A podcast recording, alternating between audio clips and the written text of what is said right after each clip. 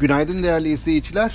Dün borsa malum hafif bir artışla tamamladı. Son iki gündeki e, toparlanma olumluydu. Geçtiğimiz hafta biliyorsunuz sert düşüşler vardı.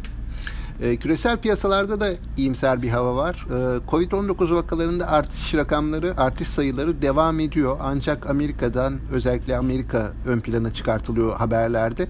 Amerika'da hastaneye yatış sayılarında bir düşüş olduğu ve bunun da hastalığın seyri ve hastalığın ağır geçirilmesi konusunda umut verici bir gelişme olarak değerlendirildiği ifade ediliyor. Bunun yansımasıyla bugün Çin, e, Asya piyasaları ve Çin olumlu açıldı. E, dün de e, gerek Amerika'da gerekse küresel diğer piyasalarda işte bu Covid-19 ile ilgili nispi iyimserlik yine Amerika-Çin arasında biliyorsunuz ticaret görüşmeleri var. E, bu ticaret görüşmelerinde olumlu sonuç çıkabileceği iki tarafın uzlaşıyla e, masadan kalkabileceği görüşü. E, bunlar piyasalara olumlu yansıdı. Yine Amerika tarafında da bir e, yeni paket beklentisi var biliyorsunuz bir süredir. Bunun da olumlu etkileri oluyor. Bizim taraftaysa e, yine hisse senetleri tarafında bankaların geride kaldığını görüyoruz bir süredir. Havacılık ve banka sektör hisseleri e, bu yıl başından beri en kötü performans gösteren iki sektör. E, genelde zor e, yani kötü performans gösteren hisseler bu iki sektörden geldi. E, burada piyasa oyuncularında yatırımcıların bazısında bir toparlanma olur mu beklentisi oluştu. Ancak e, son eğilimlere de baktığımızda yine banka ve e, havacılık şirketlerinin geride kaldığını e, toparlanmanın daha ziyade dayanıklı tüketim, e, beyaz eşya dayanıklı tüketim, e, kısmen perakende ticaret, e, gıda e, perakendeciliği alanında ve bu şirketlerde geldiğini görüyoruz.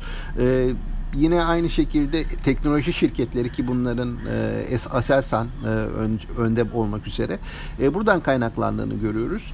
E, bu eğilimin devam edeceğini tahmin ediyoruz Ağustos ayı e, süresince. Hani küresel piyasalardaki risk iştahı izin verdiği ölçüde yine bizim Türk şirketlerinde de seçici e, yukarı çıkışlar, yukarı alımlar olabileceğini düşünüyoruz ama burada hani e, şu sektörler sene başından beri çok kötü performans gösterdi.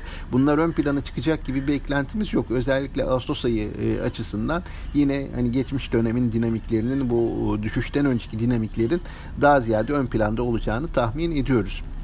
Yine bizim piyasalarla ilgili olarak e, bu aralar bölgesel bir takım riskler ön plana çıkabilir. Özellikle Türkiye ve Yunanistan arasında artan gerginlik, Türkiye'nin egemenlik haklarını kullanarak e, sismik araştırmalar yapmak istemesi, buna Yunanistan'ın e, itirazı ve burada hani krizin e, şu an yaşanan gerginliğin boyutunun hangi derecede yükseltilmek isteneceği Yunanistan tarafından şu anda çok kestirilebilen konular değil. Ama önümüzdeki günlerde hani e, bu konuda da bir dalgalanma yaşayabileceğimizi e, akılda tutmak e, gerekiyor yatırımcılar açısından. E, ben bugün piyasanın küresel piyasalardaki iyimserliğin de etkisiyle e, ve dünkü ivmeyle hafif alıcılı başlayabileceğini düşünüyorum. Gün içerisindeki seyri de yurt dışının e, yönü tayin edecek gibi görünüyor.